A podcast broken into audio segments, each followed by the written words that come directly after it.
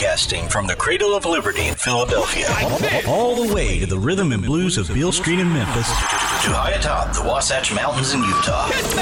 This is where politically correct perception meets common sense. This is The Joe Kerry Show.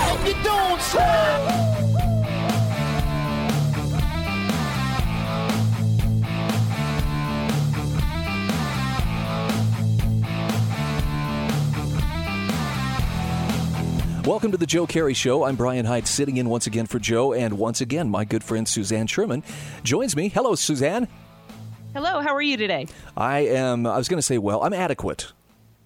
Ask me Well, tomorrow, and I'll be better than adequate because it'll be a Friday. But how about you? How are you doing?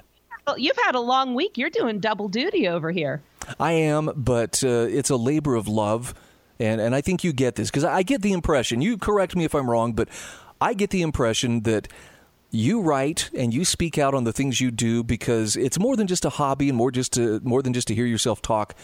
There's probably some some purpose that drives you to speak out. Would I be right in assuming that?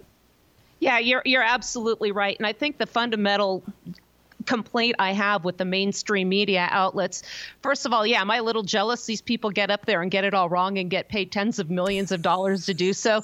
You know, these people are paid to keep it pleasant and to keep people in their comfort zone or what Tom Woods calls the three by five index card of allowable opinion. I get nothing. But I keep it real, and that's what we're trying to instill in people: a sense of well, what's real, and what what is um what is a practical solution for the problems facing us? And that's really a follow up of our conversation we had with congressional hopeful for District 2, Mary Burkett, the other day.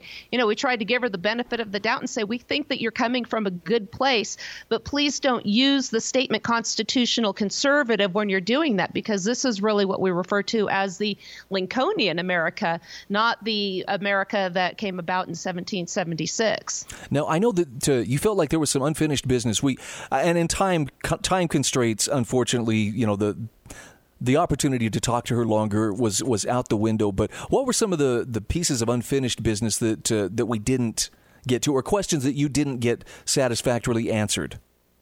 Well, I, I think that, you know, obviously the, the inconsistencies of the platform is something that she's going to need to address. Again, I think she's coming from a well intentioned place. But on her, for instance, on her website, it shows that we need to put the federal government in its place with regards to federal land and states' rights. Yet her statement with regards to the 10th Amendment and law enforcement completely contradicts that. So that I asked her about her contradictions there, and we really didn't get the answers. And just to, to refresh the memory, uh, this was what she said: "While I am a firm believer in the Tenth Amendment and states' rights, I believe that government and law enforcement at all levels must work together to enforce the law." Anarchy rules when we are allowed to pick and choose what laws to follow. Success comes from working together.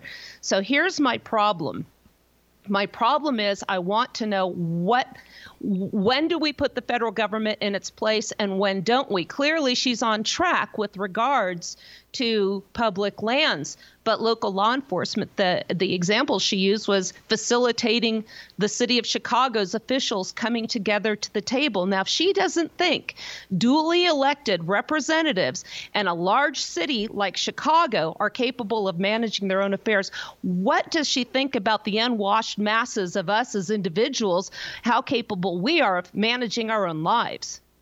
Well, I see this disconnect with a lot of different candidates, though. So I, I just want to make clear, like like you are making, this is not we're not we're not trying to hang this all on on Mary. This is you know not just she's the only one who's standing out here. Most candidates seem to lack that basic understanding. Let me give you an example. Um, there's I'm not I'm not going to name this guy's name because uh, he's running for uh, the gubernatorial race here in in Utah, or at least he's gearing up to challenge.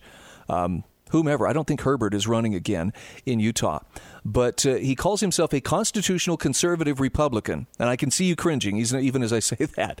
But his fundamental belief is that people and personal freedom, not government, is what makes Utah stand apart from the rest of the nation. And this is his quote. He says, When people are free, they make the best lives for them lives for themselves and they can change the world. And uh, look, I don't know much more about this candidate, but I think as far as a starting point, that's a pretty good message. If you stand for the freedom of individuals to live their lives free of unnecessary government burden, let's talk. I, I, concur wholeheartedly, and I hope that the first order of business he would do, if elected, is uh, make sure that the states have to get rid of this ridiculous imposition of rules, such as I just did a show about dandelions on the lawns. Now, I am all for local representation and thinking locally, acting locally, to paraphrase Brion McClanahan, but you have to think about who the people are that are making these laws, particularly vis a vis these municipal areas. They cite concern for uniformity and de decreasing property values. So you get members on councils that are actually seeking their own property interests, as opposed to what Frederick Bastiat says in his book, The Law, what the real role of government, the uh, the lawful role of government should be protecting life, liberty, and property. That doesn't mean their own. No, agreed. Agreed. Uh, listen, if you'd like to join the conversation, you can do so. I keep forgetting. We have a phone number. Suzanne Sherman is my guest. 801 331 8113. I, I love it. Uh, Suzanne, you know how to rile people in, in just the right way. And, and so um, let's talk a little bit about. You had sent me an article earlier today. Um, why don't conservatives follow their own constitution? That's a provocative title. Let's, let's talk about it. Well, they're the ones as we as we realize, and again, just to clarify, we are not attacking any particular candidate. But when comes across my stream and I hear something is repugnant to funding principles, is that one on the Tenth Amendment, I decided to dig in a little deeper. But again, this is not a woman that's a RINO. This is somebody that is a quintessential uh, poster child of the Republican Party. And what I like to say is, you know, we don't have left and right when we're talking about big government. If you look at government on the left-right spectrum as fascism, totalitarian regimes on the far left, and anarchy on the far right, then you can put the progressives of either party on the left. They are both for big government, and that's what this article talks about. Why don't they follow their own constitution? Again, what we have is conservatives saying we didn't like what Obama did, but as long as Trump is doing it, or we've got somebody with an R, we like tyranny as long as it has an R before or after it. And you know, that's exactly the catalyst that started my own um, transformation from being a Republican conservative to being, um, I don't know what you would call me. I mean, look, some people would just say troublemaker. I like to think of myself as a problem solver, but I realized I wasn't really a conservative when, after all the years of Bill Clinton and hearing conservatives stand for, you know, constitutional, limited government, blah, blah, blah, George W. Bush gets elected and, and for a while, it looked like, yeah, finally we have someone who's going to exercise some restraint. Here comes 9 11, and it goes right out the window. And that's when I realized you have a choice to make, Brian. You can either go along with the crowd for the sake of ease, or you can part company with so called polite society. And uh, Mike Maharrey, we were talking a little bit yesterday uh, about the the uh, cameras. We'll get into that a little bit later in that park where that gal was kidnapped and murdered here in Salt Lake City, and they are substituting now fake cameras for real ones. And he's involved in a lawsuit against Lexington, Kentucky, because they have installed ca- surveillance cameras, and when he sought uh, an explanation for why they're doing this, what purpose, he's getting sued. There's a section in this article here that we mentioned called The Heart of a Statist, and it goes as follows While those on the left of the political spectrum certainly play the Constitution card when it suits their purposes, it is their counterparts on the right who do who own mo- it most vociferously. The problem is it's rhetoric. When it comes down to it, most yep. participants in either party are statists at heart. And and that's determined by their actions, right? Not just by by their rhetoric. I mean, they may be giving lip service to it, especially around election time. But the way you tell what a person is really about is you look at their actions, because that will always speak louder than what they're saying. Well, look at constitutional, uh, self-proclaimed conservative Ted Cruz says he's an he's an originalist. Yet when Obama was in office, he chided Obama administration for not enforcing unconstitutional unconstitutional federal marijuana laws. Yeah, we saw the same thing here in Utah with Orrin Hatch in all the years that he was senator. You know, he'd I'm here to stand up for the Constitution. I'm here to stand up for for states' rights, and then you know he would come home and tell us why. Well, it has to be this way because that's the way things are done, even though it's totally in contravention to the Constitution. And and in fact, that's what got Bob Bennett tossed out of office back in 2010. He he seriously went on my radio show, for instance, and told us in so many words, you guys are too dumb to understand how this all works. Well, that's the thing. They think that somehow, I mentioned this the other day, they're somehow raised in a colony or dropped off from someplace where they're fed some sort of royal jelly, which makes them uh, miraculously more capable of managing local affairs than we are. Remember now, there was a point when we went to war to protect our right to govern ourselves. Whatever happened to that? What happened to that mindset? Where are the Sam Adams? Where are the John Hancocks? Where are the Thomas Paines? Where are the Patrick Henrys? Here, here. Well, you're asking all the right questions. We've got to take a quick break. Suzanne Sherman is my guest. This is the Joe Kerry Show. I'm Brian Hyde filling in for Joe, and we will be back just the other side of these messages.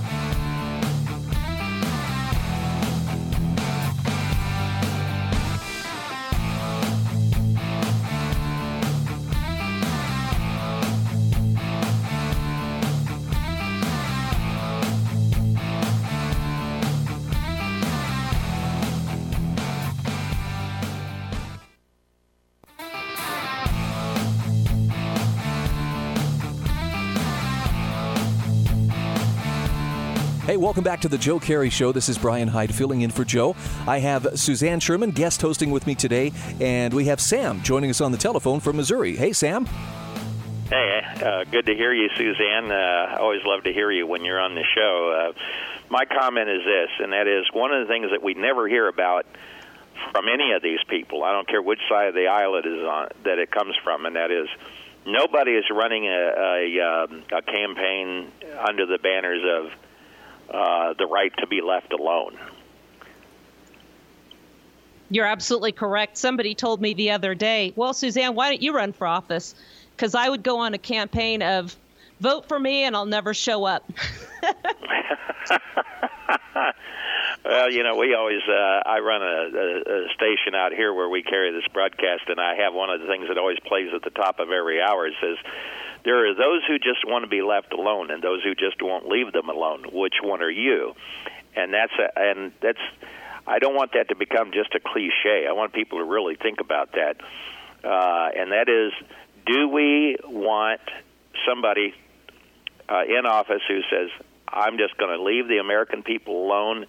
and do only what is absolutely minimally necessary to um, you know to make government work because I re- I remember reading history before the War of Northern Aggression and there was a time when people never really had any uh, reason to interface with the federal government directly. I think from from what I was able to glean that uh, about the only interface that people had with the government at all in any capacity was the postal service, and the rest of it was just uh, either the the state or local governments at that time. No, absolutely. In in fact, it would be, according to the Constitution as ratified, considered perfectly acceptable if the majority of the population didn't even know who the president of these United States was. Now we're pulling off hats that are the wrong color if it has the wrong phrase. People are assaulting each other. They've got bumper stickers, you know, castigating the other side. We've we've lost our minds we're becoming a very militant country on both sides. On the uh, on the quote unquote conservative side, and I use that term almost sarcastically anymore because most people don't even know what a conservative is, and I'm seeing it all over the place. All you got to do is watch some of the blogs that conservatives write, just like the blogs that the collectivists write. And I use that term very carefully because everyone wants to call them liberals. They're not liberals. A liberal is somebody who just minds their own business and leaves other people alone, and they're not out there trying to rule everybody. That that, my estimation, is a true liberal. Well, I think the usurpation of the traditional meaning of words has really gone a long way to help foster this problem that we have. You know, national, federal, the going back to the debate itself, the Federalists the, versus the Anti-Federalists. The Federalists were the nationalists, and the nationalists were the two Federalists. We're so convoluted, we don't even know what we're arguing for. Yeah. So what we have is a cat fight that is going to manifest itself if we keep going into all-out war, and then there'll be somebody who'll come in on their quote unquote white horse to save the day, and there won't be uh, anything that uh, most people think that it will be. That's and, what I see coming. And that's what happens. You know, the general government assumes responsibilities that they deem the states in in um, capable of handling on their own. Case in point, the Migratory Bird Act and you know clearly the founders knew that birds flew across state borders. If they wanted migratory birds to be a power delegated to the general government, they would have put it in there. It's just one more ex- egregious example of the excuses they make to come up with their expansion at the cost of the state sovereignty. Absolutely. Well, that's all I got, Suzanne. Thank you so much for your contributions. And uh, in fact, uh, uh, we're actually picking your show up off of Cerberus Network too now and carrying it out here. So I appreciate everything you're doing. I always love it when you appear on Brian's show or any place we hear you. Well, I'm delighted. Please send me a message uh, on Facebook or on my email. Brian can get it to you so I can make a mention on our shows. I really appreciate that. I sure will. And God bless you and take care. And you too, Brian. Okay. Thank you, Sam. Great to hear from you. 801 331 8113 is the number. Suzanne, the article that you shared with me, and this will be posted, by the way, in the show notes on the podcast Why Don't Conservatives Follow Their Own Constitution? There's a section in this article that talks about constitutional questions for conservatives. And I feel like this is a really good place to start because, uh, as your conversation with Mary uh, a couple of days ago shows, there are questions that, that a lot of candidates don't get asked. And it's mainly because people don't know how to frame the question. It's not a game of gotcha. It's uh, trying to ascertain do they really understand the limits of government? For instance, you know, how many candidates are ever asked, can you name any departments or programs not specifically authorized in the state or the national constitution? And, uh, you know, what, would, what are you willing to do about it? And the answer is typically crickets. You know, again, yeah. if the the states are in are, are incapable of handling this, I have to go back to the example of Chicago. The example was Chicago is in chaos. And I said, Well, what business of that is yours? because law enforcement has to come together at all three levels of government. If we don't have the federal government involved somehow, notwithstanding the fact that we have municipal, county, and state governments, three, count them, three already existing levels of government breathing down the citizens of Chicago state, of, of you know, their citizens' throats, we're going to have anarchy. Anarchy is the absence of government. If there is a place that we have anarchy, point it out on the map because I'm hopping in my RV and I'm going. well, and and people who break down the uh, the the root words of anarchy. It, it literally means without ruler. That doesn't mean that you're without rules. It doesn't mean that you don't self govern or spontaneously cooperate. People do that all the time. Uh, the best example I can think of is anybody who drove anywhere today probably encountered traffic as they were driving, even if you live in a rural area. How did you safely get to where you were going, and how did these other drivers get safely where they were going? Yeah, there are traffic laws, but nobody told you put on your turn signal here and turn, go get a donut, go gas up your car, go to the grocery store, go to work. You had to make all those decisions yourself, and you did in such a way that you cooperated with the other drivers, and it worked. You might even do something as crazy as purchasing gasoline on the way, and some states won't let you do that yourself. Or you might have a business interaction without the government telling you how to do it. Yeah, they have those regulations, but they don't tell us how to interact with each other. And we seem to have forgotten the fact that we should be doing this from the bottom level up. By the way, that's another good question for a candidate, and I mean at any level. If you ask that that candidate, is operating any local business for profit a privilege for which a citizen should apply for a permit, paying a fee or tax? And then, depending on their answer, ask them, Would you favor any changes in this regard? It'll tell you a lot about what they understand about what government should or shouldn't be doing.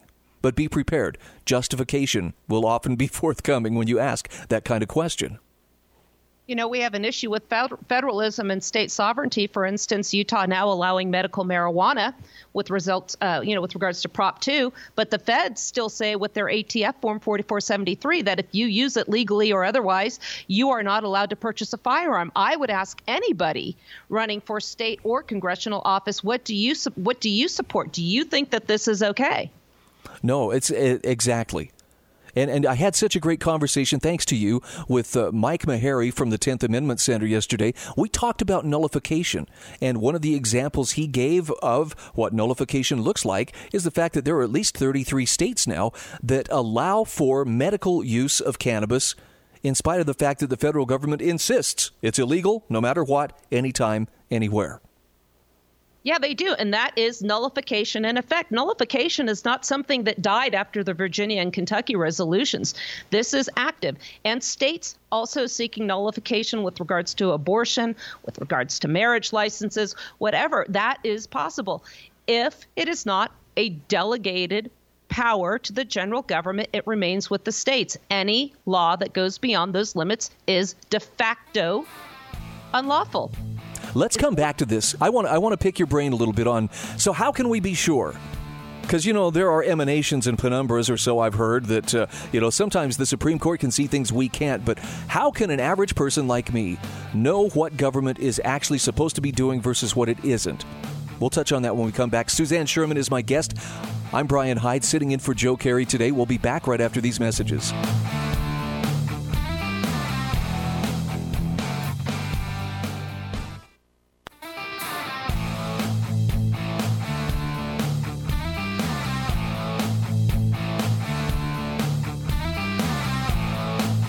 Welcome back to the Joe Kerry Show. I'm Brian Hyde, sitting in for Joe.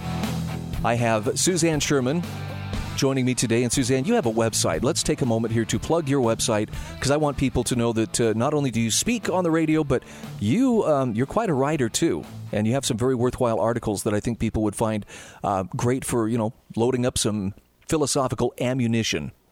Thank you. It's SuzanneCSherman.com and you can uh, find all of my published articles there as well as on the social media bar.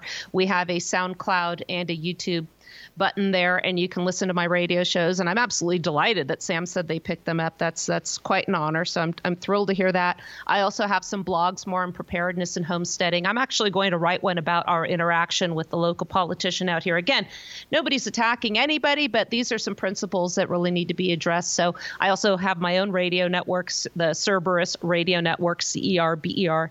US, and we do shows, and you can hear us on SoundCloud as well. So thank you for that. Okay, what a time we live in.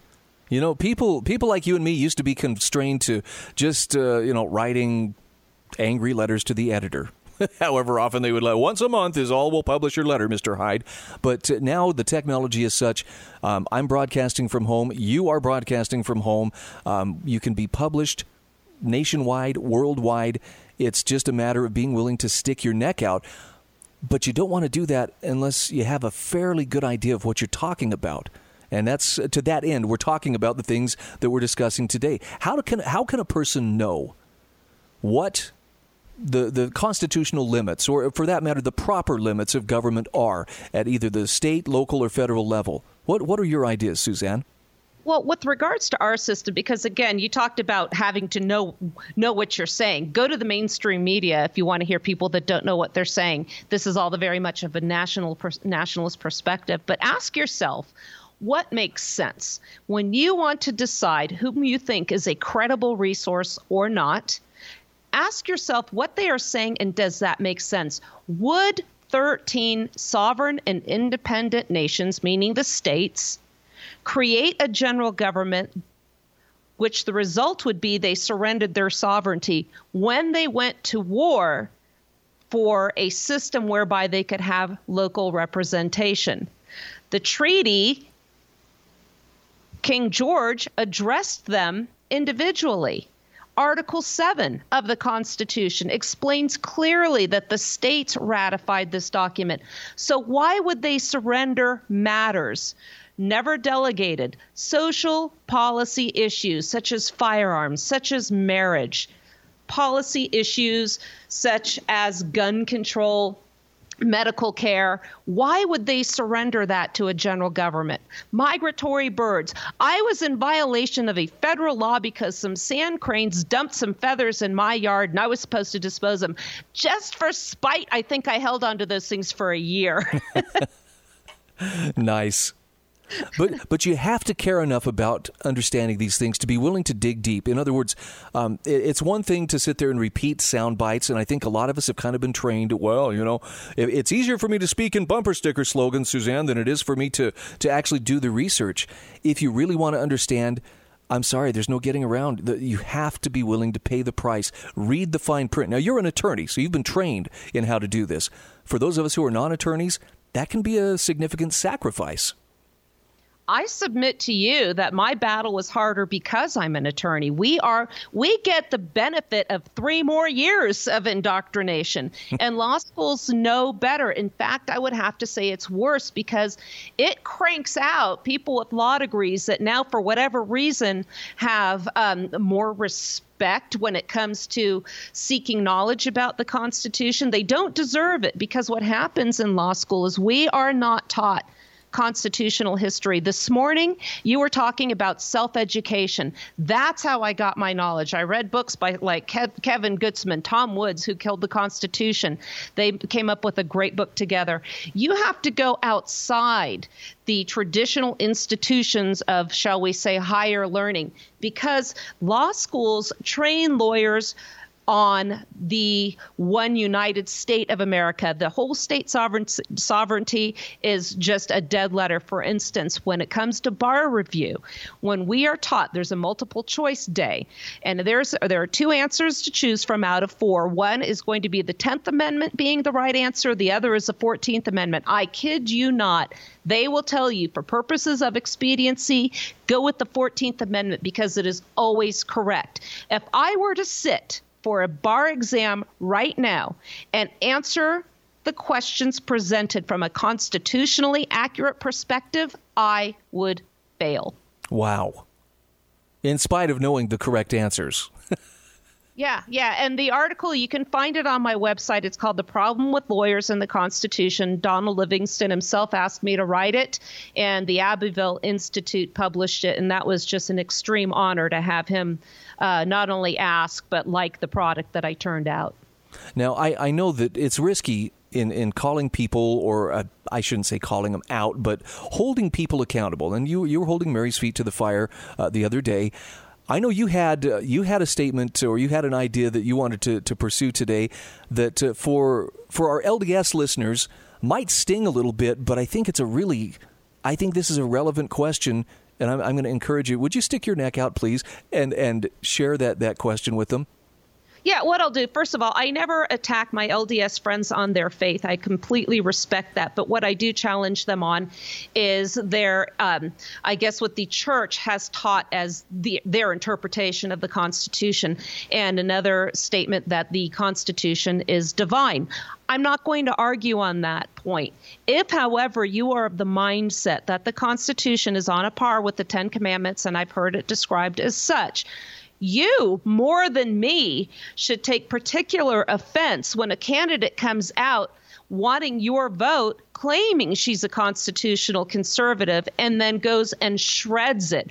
So I think it is up to my LDS friends to really lead the charge here instead of defending her. No, I'm I'm with you. And and and for the record, I am LDS. I do believe that there was a divine component in the Constitution. Now it's that's it's still it's a document of men, but I, I think God raised up the men who helped frame that document um, for for a very important purpose. And and I'll, I'll go so far as to say I think that I think there are people today, LDS and not LDS, who likewise I feel God has raised up at a crucial time when when freedom is is on the altar, so to speak, to to be its defenders.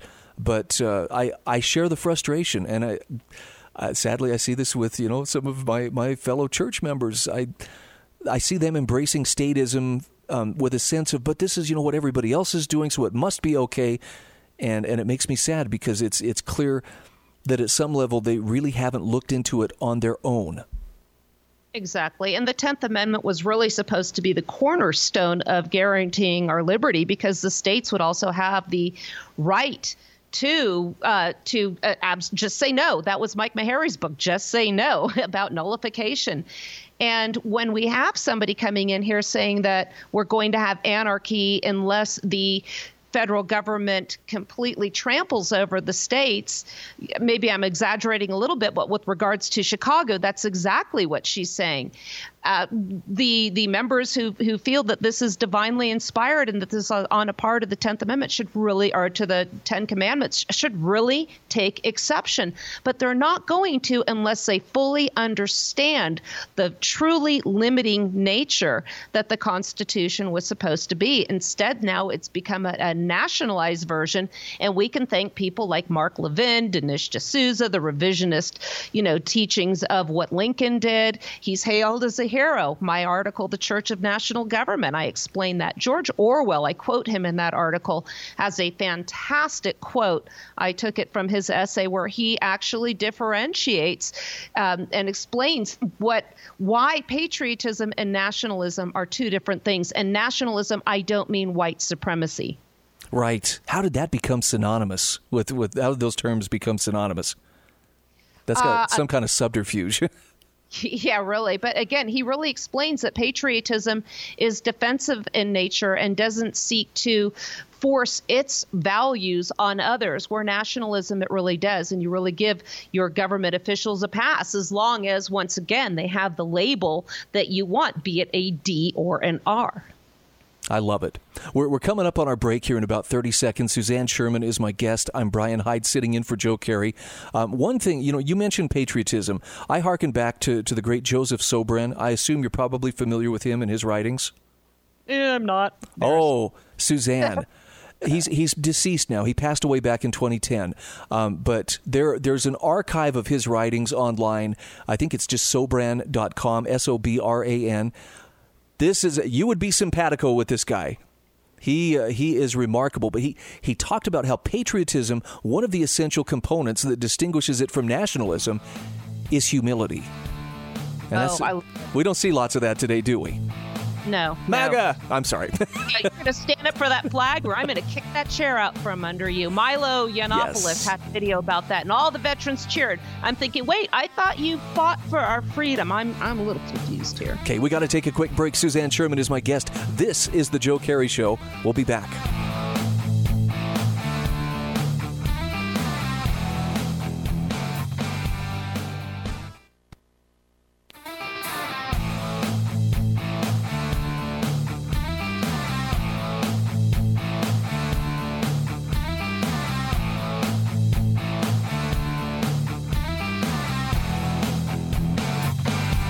Are listening to The Joe Kerry Show. I'm Brian Hyde, sitting in for Joe.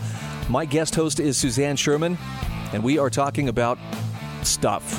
Really important stuff. Stuff on which our freedom hinges. Although, you know, people sometimes uh, take offense because uh, we might take a, a little different point of view. Suzanne, I think the conundrum that, that we face here is we want to help introduce people to correct principles and practices, and we're not saying we have all the answers. But when you point something out, like you, you saw earlier this week, you, you were holding uh, Mary Burkett to account for some questions that you were asking about her stances on various issues. Sometimes people see that as, as well, you're just being self righteous, or you're, you're telling me I'm wrong, and man, the shields go up. How do we overcome that? Is there a nice way to, to show people the light without coming off as, hey, I'm better than you? Well, what we can control is how we present our our points of view. And, you know, yeah, we were kind of rushed on some of the things with her, but I think we were respectful and I tried to put her views in the best light possible. But some people really need to overcome, you know, their their biases. And I was accused of being biased, and all I asked was please clarify your positions here. And when I kept asking her more questions, I was accused of, you know, again, having my mind made up. It was up to her to change my mind based on what she already said. That being said, I think you do a fantastic job of keeping the conversation civil. I think I did as well. Her her supporter said I didn't, but that's fair enough. That's their opinion. And I I think presenting it in the manner you do, and I try to now. I've, I've toned it down a little bit because I realize that you can get a lot more people by not mocking them.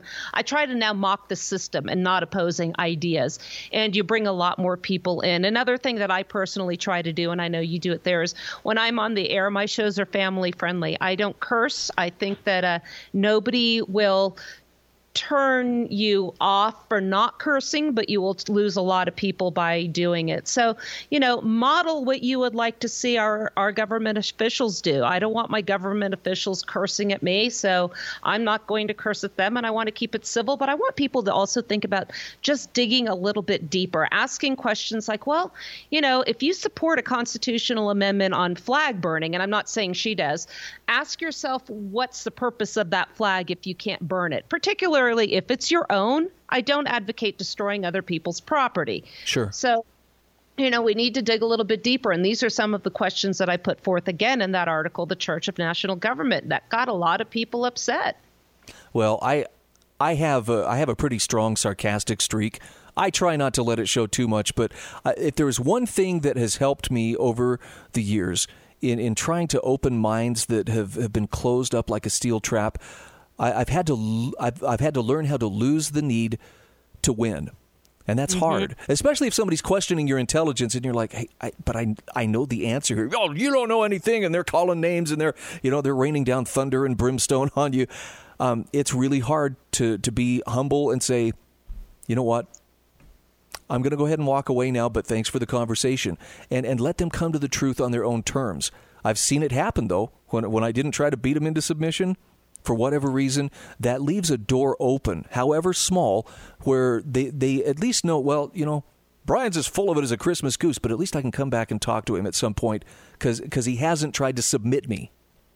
Yeah, and, and giving the people the information, historically ironclad information, not just your opinions. So I will leave somebody with links, not just to my own articles, but to the, the, the articles of people I really respect. I'll send them the books, um, you know, and quote historians, quote the founders. I tell people don't look to the Supreme Court, look to the ratification records. You've got to break away of, of lending this credence to the black robe messiahs who issue opinions, but you've elevated them to the law of the land that was never how you know this was intended to be. And with regards to well you know no no uh, politician is perfect. We want to just get the right one. We've essentially come into a two party system but they're both the party of big government. So essentially we really are a one party system with just some uh, you know rhetorical differences. Clyde Wilson, in his book Nullification, Reclaiming the Consent of the Governed, had a fantastic uh, fra- uh, paragraph in here. I'm going to just share a quote.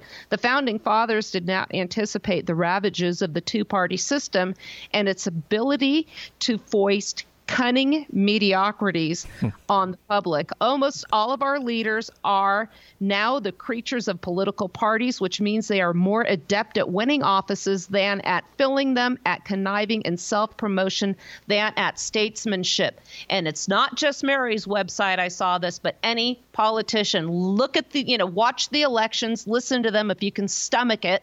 And that is what you get. So when you watch the elections for either side, that's what you're going to hear.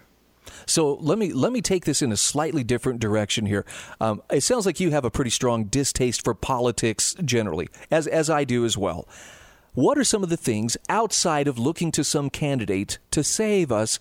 What are some things we can be doing? In in your opinion, what where's our time better spent? Our moral energy better spent?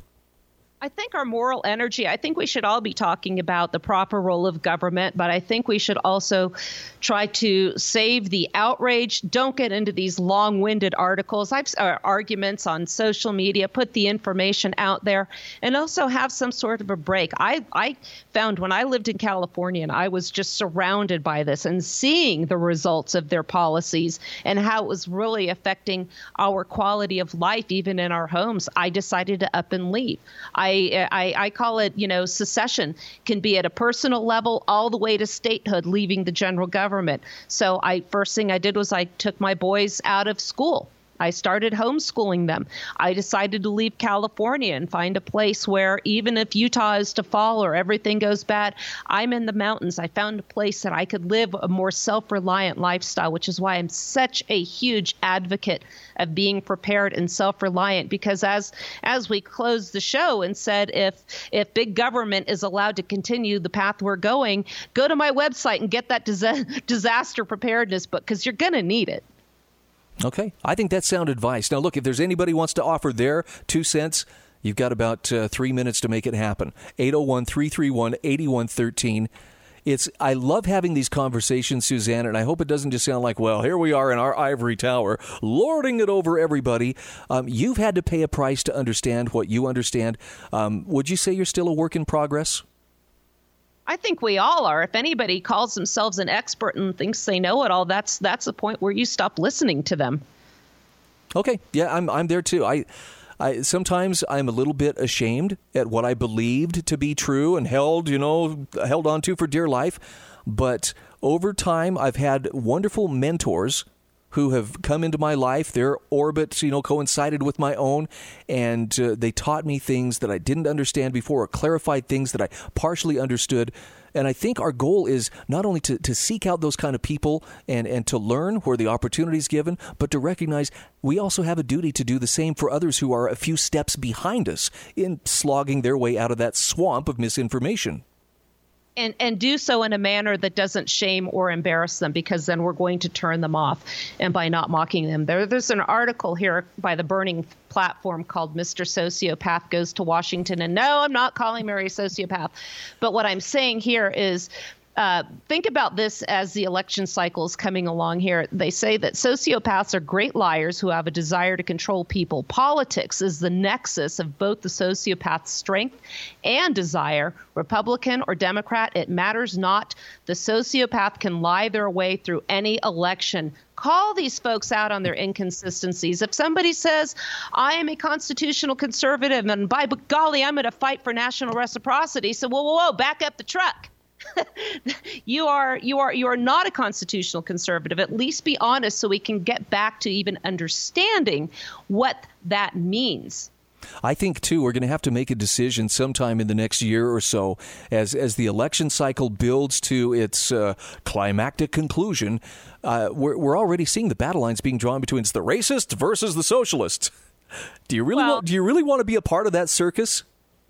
This is what I was told the other day. You know, the stuff that you talk about goes in one ear and out the other. What we need to do is focus on beating the socialists. Okay, so we're going to hand over government to the socialists because it has an R. Think about how much of our lives are not controlled by governments. I would say that we're about 90% there, if not more. No, and that's that's the connection that I am just praying more Republicans can start to make. I look, I'm happy it's not Hillary Clinton in the White House. I didn't vote for Donald Trump, but I did feel a sense of relief when he took office. But we're not getting any closer to freedom. And you got to recognize Republican flavored socialism still is socialism.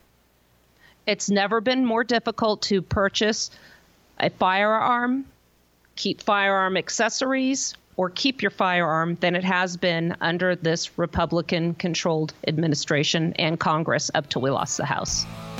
Okay, great conversation as always, Suzanne. Thank you for your time. People go to her website, suzannecsherman.com. Let's do this again soon. Love to. Thanks for having me. Very happy to have you. This is the Joe Kerry Show. I'm Brian Hyde filling in for Joe. Stand by. Ammon Bundy has the Liberty Effect after news.